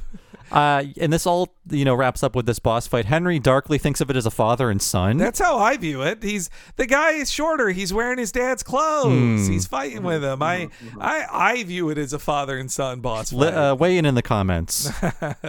I, I guess you know this is one of these things as a little kid you see and you create your own storyline for it. And until I have uh, confirmation otherwise, I will believe it is that. The, I I love just the big bosses, and there's some cool uh, attacks that they do. Like w- the little guy will jump onto the big guy's shoulders, and also the big guy will grab the little guy's tie and like kind of do a yo-yo attack with him. Like he'll use the smaller guy as a weapon. Yeah. Sometimes. And and you can beat one or the other first, right? Like Yeah. and, uh, yeah. That's uh, that's a neat like multi-stage to that boss too. I guess you know it sort of works like uh, uh, Rocks Bebop and Rocksteady as well in in TMNT. That's true. That's true. Yeah.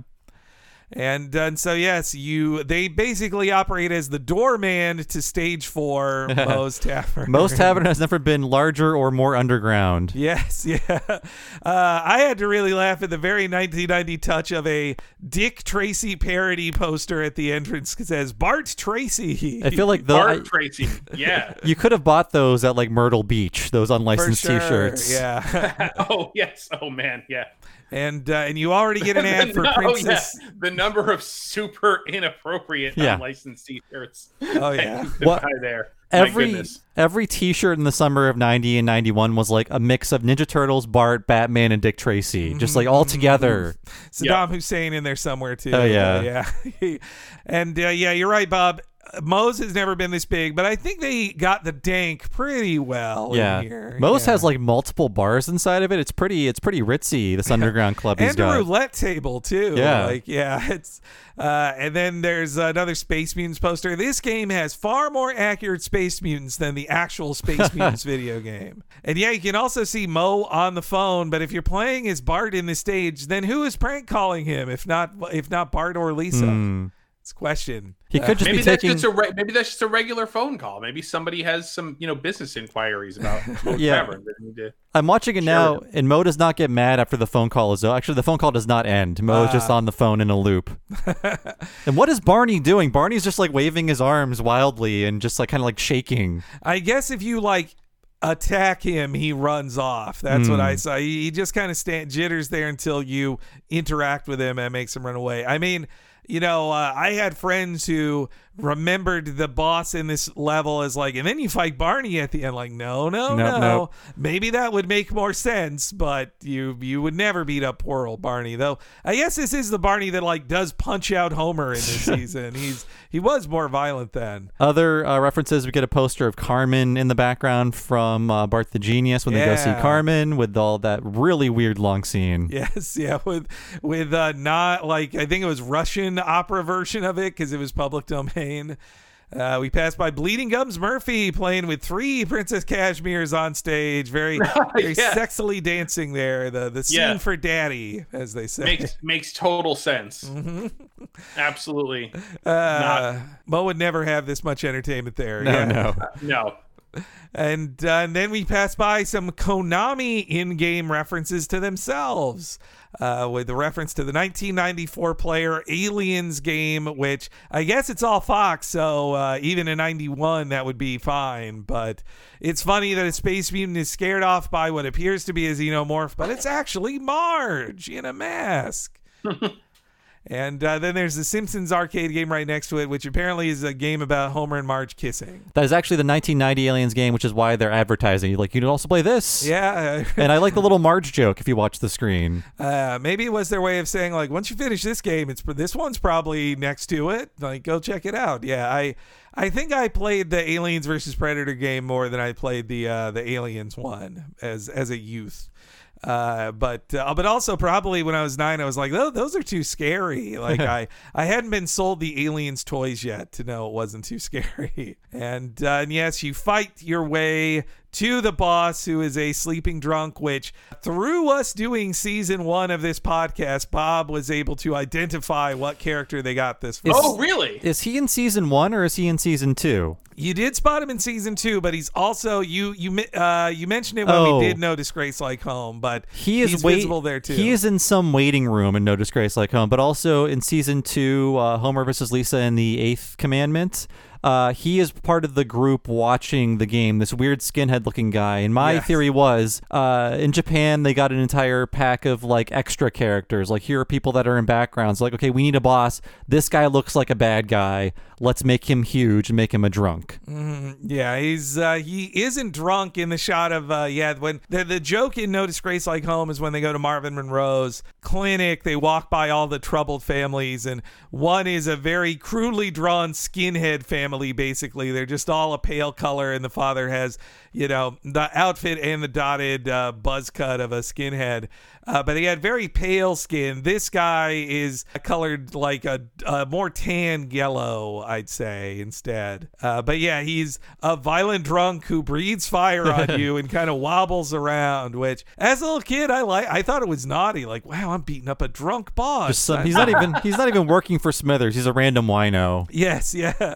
He just happened to fall asleep in front of the secret elevator back up to the butte that takes you right That's to funny. the Grand Canyon. You know, people, this is deep video game knowledge. but People were very mad about uh, Dark Souls 2 when that came out because this elevator takes you to a seemingly uh, inaccessible place where it shouldn't take you. The world shouldn't line up the way it should. And people are like, that's why Dark Souls 2 is the worst game ever. well, this game is even more uh, egregious with that, where the elevator from Moe's takes you to the Springfield Mountains. Yes, yeah, that, uh, yeah, it really doesn't make any sense. But Don't Uh. don't base your game game judgment on elevator placements. You'll never win. Why did that thing is I I haven't engaged in any Dark Souls 2 2 discourse because I've only beaten one uh but in one and in Demon Souls uh characters just show up a bunch of flying things fly you to another area like that's Yeah. cheap too why why are people mad about an elevator that's Disingenuous. yeah but uh but yes so that takes us to stage five the uh, Springfield Butte which as a kid I thought said Bud and thought was very funny uh, and almost entirely based on uh, Call of the Simpsons, right? Mm-hmm. Yes, though there is a little bit of the original Simpsons two-parter shorts, Maggie in Peril, because the cliffhanger for that was Maggie is adrift in water and falls down a waterfall. So when Maggie uh, Smithers gets scared. He drops Maggie into the water and she starts to float away. That's from Maggie in peril in the Okay. shorts. But mostly, yes, this is Call of the Simpsons, which was like one of the most famous episodes of season one. He got a whole Burger King toy line that same year. And yeah, it's the same escaped bear from stage two. Uh, you fight the Bigfoot that looks like how Homer looked like in the tabloids. Uh, but apparently, it's just a real ass Bigfoot. It's not, that one isn't revealed to be a guy in a costume, it's just Bigfoot. Yeah, there are some weird enemies in the stage, like uh, the prototype version of the rich Texan. This guy just carrying a big log around That and like guy's hooting. weird. Yeah. also, I thought it was kind of bullshit that they hide that beehive full of bees in the in the health item tree. That pissed me Oh off. Oh yeah, the, the the bees attack. I thought the bees were going to attack the enemies. No, the bees attack you. But then you can Mm. pick up the empty beehive and throw it. But you, it's probably not worth it because you've taken so much damage from these bees at this point. Mhm. Yeah, it's such a mean trick of like the the health tree had only been nice to you up to this point, but I guess you know you're in stage five. They got to chip away your health however they can. They do. and uh, this is also where you run into Nelson, who is only helpful. He gives you uh, a power up item, the, the slingshot, uh, and that's also when you get two throwable blink- blinkies. Uh, the Blinky I had, he did appear very briefly in uh, the No Disgrace Like no, sorry, uh, Homer's Odyssey? Yeah. Yes, yeah. So he he was in season one, and uh, yes, this is also where not only do you have a raccoon that you can throw that I think also is like straight out of the Call of the Simpsons. I think it's a no, it's a rabbit that gets flung. Uh, Yeah. the the raccoons are the ones that fight Homer when he tries to flush him out of it, uh, and that's where just Sideshow Bob is walking around with a turkey in the woods. Sure. Though I think him pulling that cart is a reference to him pulling in the pork products Oh, for yeah. Krusty. That's what I think it is. no, you're totally right about that. So at that point, I mean, Sideshow Bob was not evil, right? I mean, they, they No, put him in this game as a helpful character who gave you turkey, right? So Well, no, if he's if they were calling on uh, Krusty gets busted, then they would have known at the end of the episode uh, that he turns evil. So yeah, I'm- I, yeah, I don't like the people making this game. I'm not sure if The Simpsons was available like in Japanese, uh, but I'm sure they saw like oh Krusty with Sideshow Bob or Sideshow Bob alone with no context, thinking this is a fun design for a character. Let's have him be a background guy, not knowing he is a villain in the series. you know the the the impression I got from an interview with uh, anime historian Toshio Okada was that yeah, they didn't Japan didn't really get Simpsons until like 93 or 94, I think it was.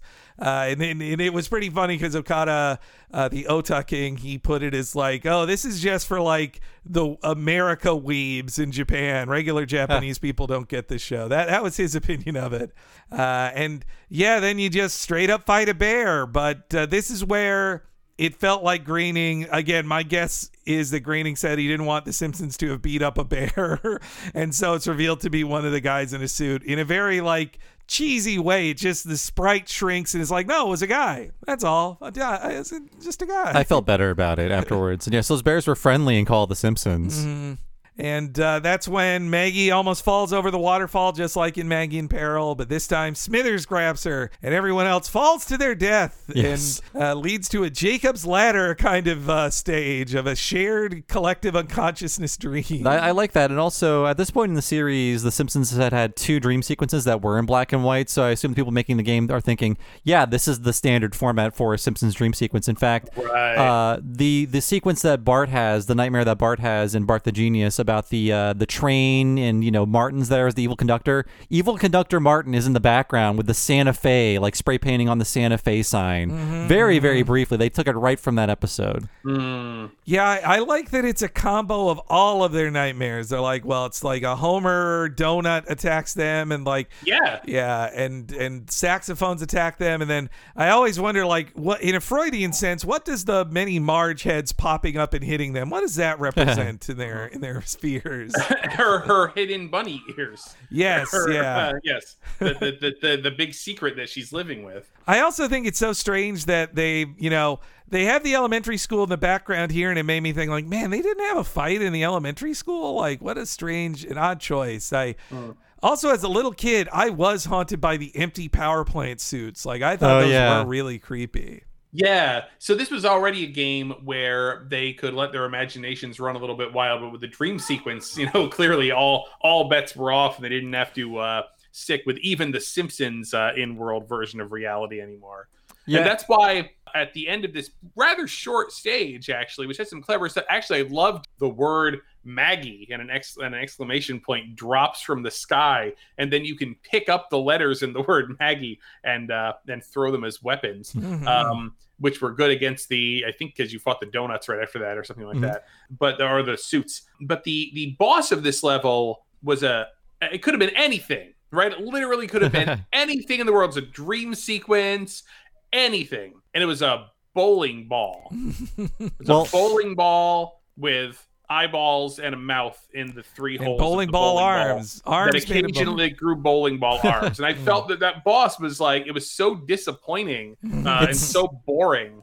It's a weird boss, but uh, Bowling defined Homer in season one. Like he just talked about it. There was an episode about bowling. I mean, eventually, well, like, he's too he's too drunk and lazy to bowl, so it's no longer a characteristic of him. Yes, and yeah. occasionally there would be a bowling episode here and there, but that was like all he was about constantly was bowling. In the episode Life on the Fast Lane, in a way, a bowling brawl almost does destroy the entire family. So uh, I can see why they'd all have a nightmare. Hmm. Is this about it. Homer the bowling ball? Uh, you know, it should say Homer on it. I wish it did. Uh, that uh, also when they fight the devil version of Bart, that's taken from the 1988 Ullman short, "The Money Jar." That's the Wow! Oh yeah. that's the shoulder devil version that tells Bart to steal money from the money jar. And those are the Bart Devils that appear whenever you die. yes, yeah, Hmm. and and that's clever like that's that to me was a that, that to me was a fun you know dream sequence fight right yeah that the Bar- bowling ball Bart should come out of that miss. dream sequence and go like, "Is this what you think of me? You all think of me as this?"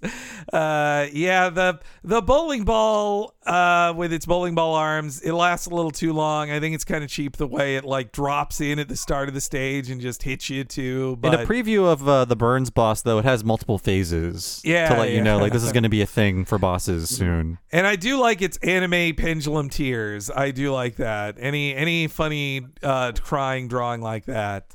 Uh, and then once you beat it, it then like it does a really cool like fade to white is uh, representing everybody waking up and and then what a clever bonus stage. I love that bonus stage. Yeah, uh, I thought this was very funny as a kid. The slapping yourself bonus stage. yeah yeah to recover from a coma. Uh, but again, hated them because my brother always beat me at them. No fun. But wow Uh, but yes, when they awaken from almost drowning, they're they're conveniently right outside of Channel Six. They see that the helicopter has landed right there, and so uh, the the the reaction shot of everybody looking at Channel Six is crazy. I, I love it. I actually sent it to my wife Nina the other day, just as Marge shrieking with the weird backwards quarter profile shot where they just Mm. have beaks, basically.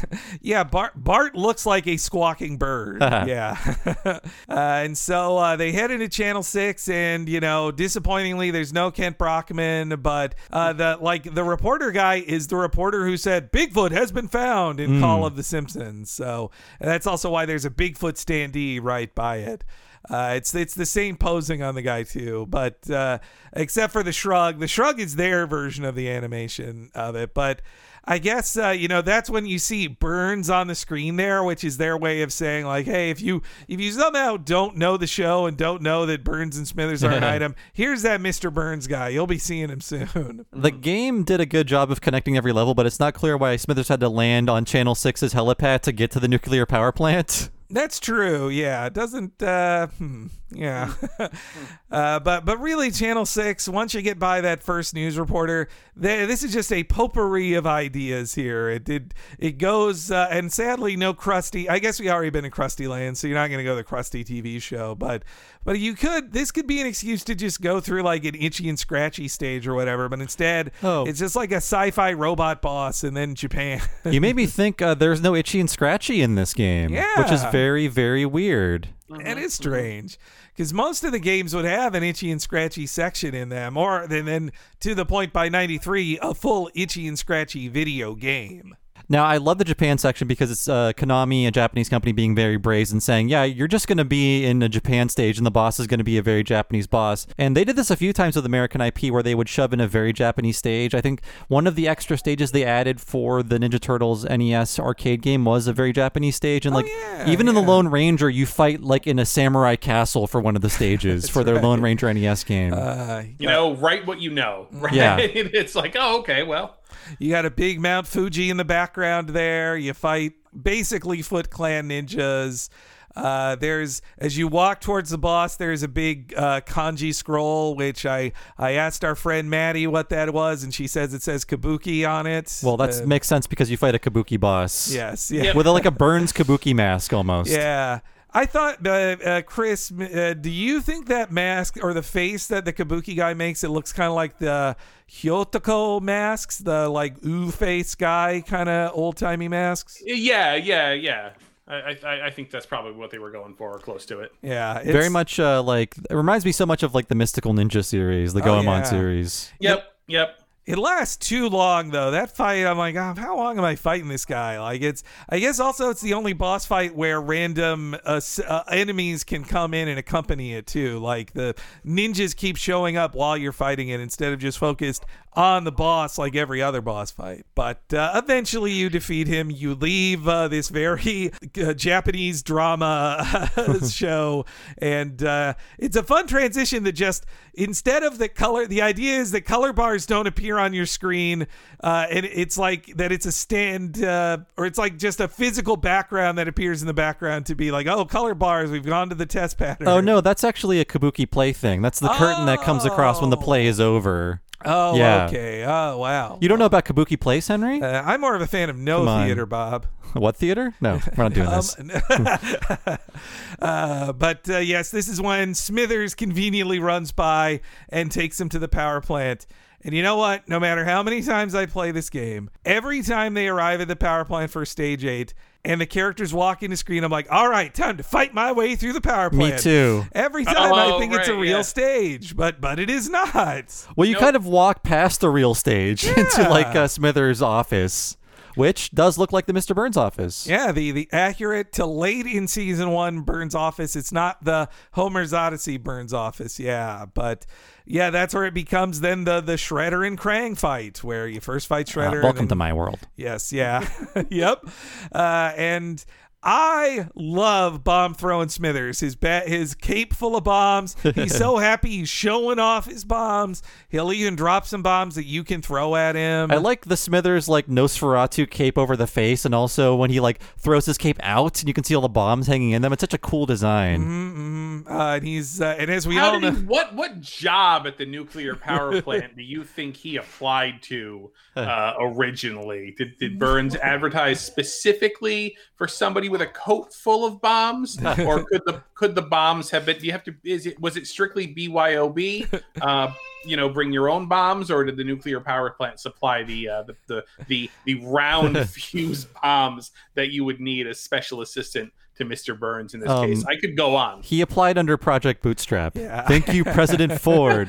Uh, you know, like, well, Smithers would say eventually you get put into, you know, cartoon supervillainy if you work for Mr. Burns. And uh, this version of Smithers uh, embraced it instead of fighting against it. Yep, yep. Uh, I also like you can spot all the monitor. If you go all the way to the right in the room, you'll see all the monitors Burns uses to watch people. Mm-hmm. And in a very darkly funny moment, Burns explode or Smithers explodes himself. Yes. He does. Uh, his just red face and the way he explodes is is wacky. Apparently, in the Japanese version, fruit flies out of him for health bonuses. That that's the game being a little nicer. There's a lot more health bonuses in general, Mm-hmm. uh, and this is when yeah Burns comes out and says, "Welcome to your grave, suckers." Yes. All right. I got I got the Burns oh, here we Oh, go. thank Here we you. go. Yes. Excellent. Where do you think you're going? Huh. Welcome to your grave, suckers. Oh! There you go. So one excellent, and uh, Harry Shearer could sue over that. Yeah, he should. He should get. He should own Konami now. Harry Shearer should. Dude. Now, I mean, now that I've really revisited this, I think that's just the most iconic Mr. Burns line ever. Yeah. Really, truly sums him up as a character, and uh, Yeah. That's a fun. That seems like it was written by the same person who wrote the uh, uh, "Welcome to Die" lines from uh, Magneto the next year in the X Men arcade. It's a very also a very Japanese like mecha suit he's in that has a bunch of different forms. There's like the walking form, the tank form, the hover form. It's so cool. Mhm. Again, Uh, these should all be toys too. Like give me Yeah. Bob Smithers, give me uh, mech suit Burns. Uh, you know, I also can always remember the intensity of this section because we got to Burns and he was really hard. And I think my mom was like, I'm almost out of tokens. Do I really? Like, she was kind of wavering of like, do I gotta buy five more dollars of tokens? You guys are so close. And, and we're just like, you know, intense children screaming, like, please, more tokens. We, we can't lose. We'll have 20 seconds on the game over screen. Come on, mom, please. This is like a three or four dollar boss fight too. It, it is uh, a very long and very cheap. so bullshit. Yeah, it's. Uh, Mm-hmm. I think even as a little kid, when the hovercraft skirt popped out, I was like saying, like, seriously, how many, how many Right, yeah. stages to this? Arcade games are all about the sunk cost fallacy and getting you to believe in it. Like Yeah. I've, Yep. I've spent this much money, why not spend more? Uh, it, it trained us. It, it taught us a lot of bad lessons as a child. And- But yes, eventually you do explode his suit. This is he also is dropping the bombs that were items in the Japanese version, but after a very long fight, his suit explodes. You then, Mr. Burns just stands there, and in one hit, you knock him over. That's so much fun. And then, uh, in a, also a very early series kind of joke way, Maggie walks into screen, and they fully animate her slowly walking, falling down, getting back up, and walking some more. Yep. And uh, that's when you see Mr. Burns dies. He Yeah, is he's dead. dead too. He's a dead. X's appear on his eyes. It doesn't get more clear than that. and uh, but he's given the pacifier just like he's given uh, by Maggie and uh, Burns is oh, no, Rosebud. Rosebud. Rosebud. Damn you, yes. paparazzo! Yes, yeah. And uh, and then the ending is just taken directly from the end of No Disgrace Like Home when they get their TV back. Mm-hmm. Yeah, I I really love the I love the purple gradient of just the reunited, excited family all together in the celebration screen, and and yeah, they just took the the walk home. Though this time they had to rechange Homer's arms because uh, in the No Disgrace Like Home ending, Homer's holding the TV that they got. Oh no, wait, no, no, I'm sorry, I'm thinking of when they walk there. Okay, it's it's all the same puzzle. And if, if you watch it long Yeah. enough, Maggie will fall occasionally and get like pulled backwards and have to walk back forwards. Uh, but I will say uh, one note that I didn't say in this podcast is that in 2009 there was an iOS game called Simpsons Arcade. But guess what, buddy? It was not Simpsons Arcade. The cruel trick of it was a lot of it was very loosely based on this arcade game, but it was an original EA game that looks like crap uh, had the you know f- uh, virtual joystick and buttons which never work right and uh, i don't know if it's still listed but that was not this if you look at a playthrough of it you can see so many ideas were taken from this but the art is worse the music is worse it's just and you're only homer i think you Yeah. only play as homer Uh, that was very early in my games press career, and it was one of the first times I wrote like a very pissy little article going like, "This isn't the Simpsons arcade game. What the hell?" Like it, and it clearly just was that you know. EA didn't want to deal with Konami to co-share the rights of releasing the real one at, at that time. That that was my guess. And then uh, for for about a two year period, they Yes. did agree to to share the wealth on it. But february 2012 to december 2013 was the only time you could buy this on xbox live or psn Wow. yep And so we're get clo- we're getting close to seven years of it being gone again. It's just so silly to me that it can't. Especially, it's like what Kon- what's Konami gonna do? Like just just get a little bit of money off of it. Who cares? Like have have a good little paycheck from selling this game with EA. I mean, Konami is is weird. They, uh, for as much as people complain about them, they they have been kind of good stewards of their uh, game catalog. They have put out retro re-releases of some things, but yeah. I found it weird that uh, there, as of this recording, there is a newish season of Castlevania that is. I, I was surprised based on one of the PS2 games, and I was like, well, where's this collection? Like, shouldn't people be playing the source material if this very popular animated series is based on this PS2 game that, frankly, no one really played? Like, that should be available. But they uh, they're very they're very picky about what they actually will put out. Yeah, who's? I mean, hey, look, we've uh, we could fill a whole podcast with trying to guess what the business of Konami is. Like, it doesn't. Uh, we're we're just outsiders guessing there, but. I, I, I guess the last thing I'll say of the, of the game itself is I love that Homer just tosses the dime and he's like, "We don't need this," just throws it away. They don't want to be rich; they want to be America's regular family. Yeah. We have love. Well, they. I mean, again, at this point, um, you know, uh, Evil Smithers has has died uh, by suicide. uh, they murdered Mr. Burns. They punched him until he uh, literally died. so, I mean, what you know, what more do the Simpsons need? You know, their basic needs have been met. Um, so they don't need that diamond anymore for sure. And Did he uh, die? What am I, a doctor? uh, and then we get uh, the high score entry screen. If you didn't, if you didn't die the rest of the way here, here's when you get the high score screen, and uh, that's where they have the Bartman, just the Bartman art. They just drew it, they redrew it right there, and it's another place where they get to the one other place where they can reuse the Maggie sprite walking as she just walks across the bottom of the screen in a in a very cute way. But yeah, it's uh, you know, it was nice for those you know 18 sweet noggy months that we got to have the uh, the Simpsons arcade game available on you know Xbox Live and PSN, and then and then the government took it away from us again. Damn But- them. but uh, so who knows? By the time you're hearing this, maybe that uh, there was a leaked thing that looked like that the the Arcade1Up company was getting to release it. They did. They've released other Konami arcade ones before. They did the TMNT 89, and I know in the fandom of those, the the number one requested game has been the Simpsons game. So maybe they made it happen. It's just you gotta you gotta negotiate. EA, I believe, still has the Simpsons game rights, which mainly is just to Ugh. have the uh, endless money machine of tapped out exist. And now, like in its yeah. tenth year of operation. Yep. Yeah. Bob, it makes too much money. You can't complain. Like, who are you? To, it's a Worthington's law, Bob. I was one of the first to complain when I was in the games press. Like, this isn't a game. Uh, you've been we've been complaining for a decade about it, but uh, but yeah, I guess uh, any any final thoughts about Simpsons Arcade? I I uh, it's still warmly fun and nostalgic for me to play. It's a thing I think I'll probably play it every five years till I'm dead, just to remember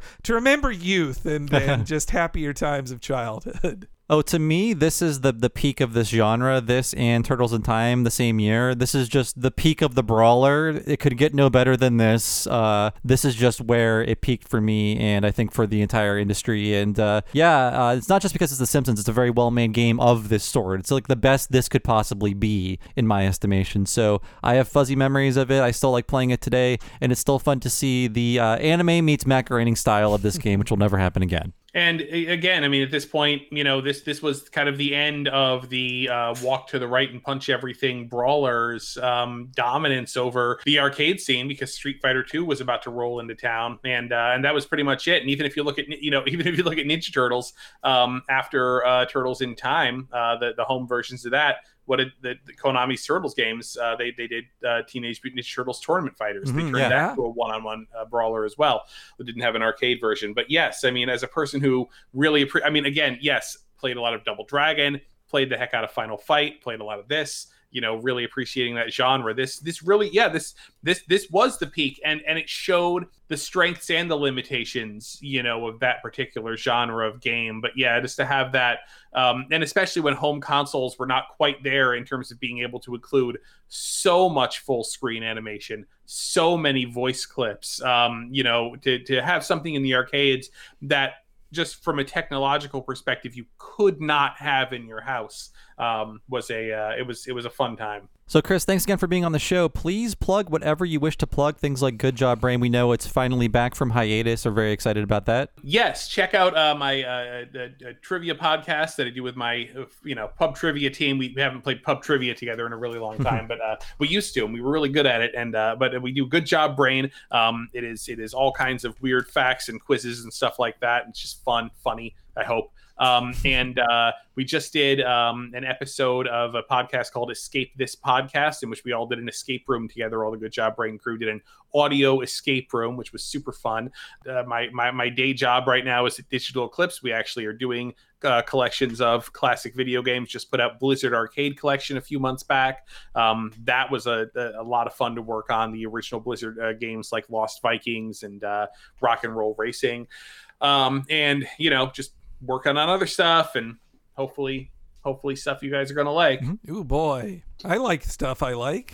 Yes. It's my favorite kind of stuff. Yeah, no, you you you do great work there, Chris. We we Mm-hmm. thank you for all the the cool that you're you are very committed to video game history and uh, you're you're making it work with with the publishers at your job. We really appreciate it. Yay. Do my best.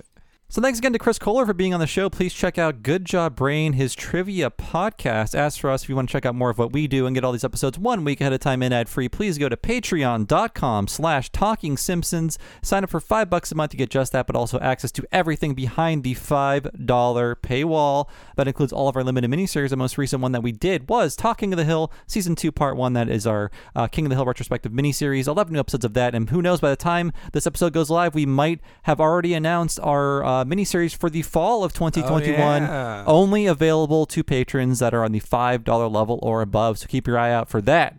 And also, we have a $10 level at patreon.com slash talking simpsons. When you sign up for that, get access to all the $5 stuff plus one mega long podcast once a month, only for patrons of that level or higher. That's right, Bob. You're talking about the What a Cartoon Movie podcast. Now, you listeners maybe know me and Bob have a sister podcast we do twice a month called What a Cartoon, where we cover an animated series as super in depth as we do an episode of The Simpsons.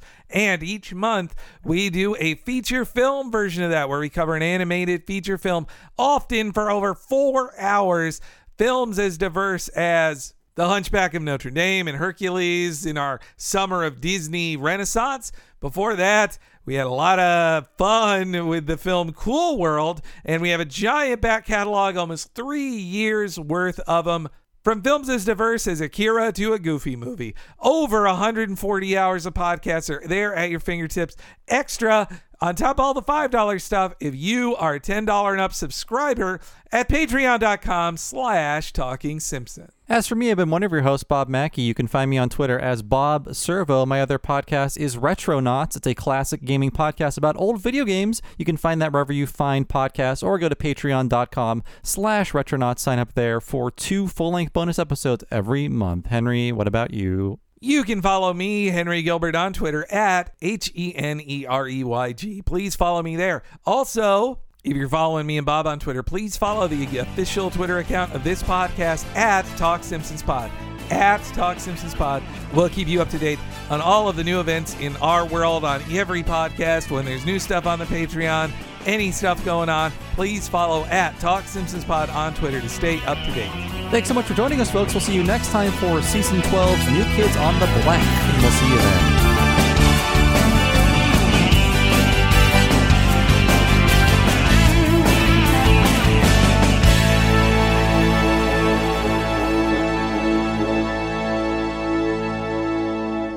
Welcome to your grave, suckers.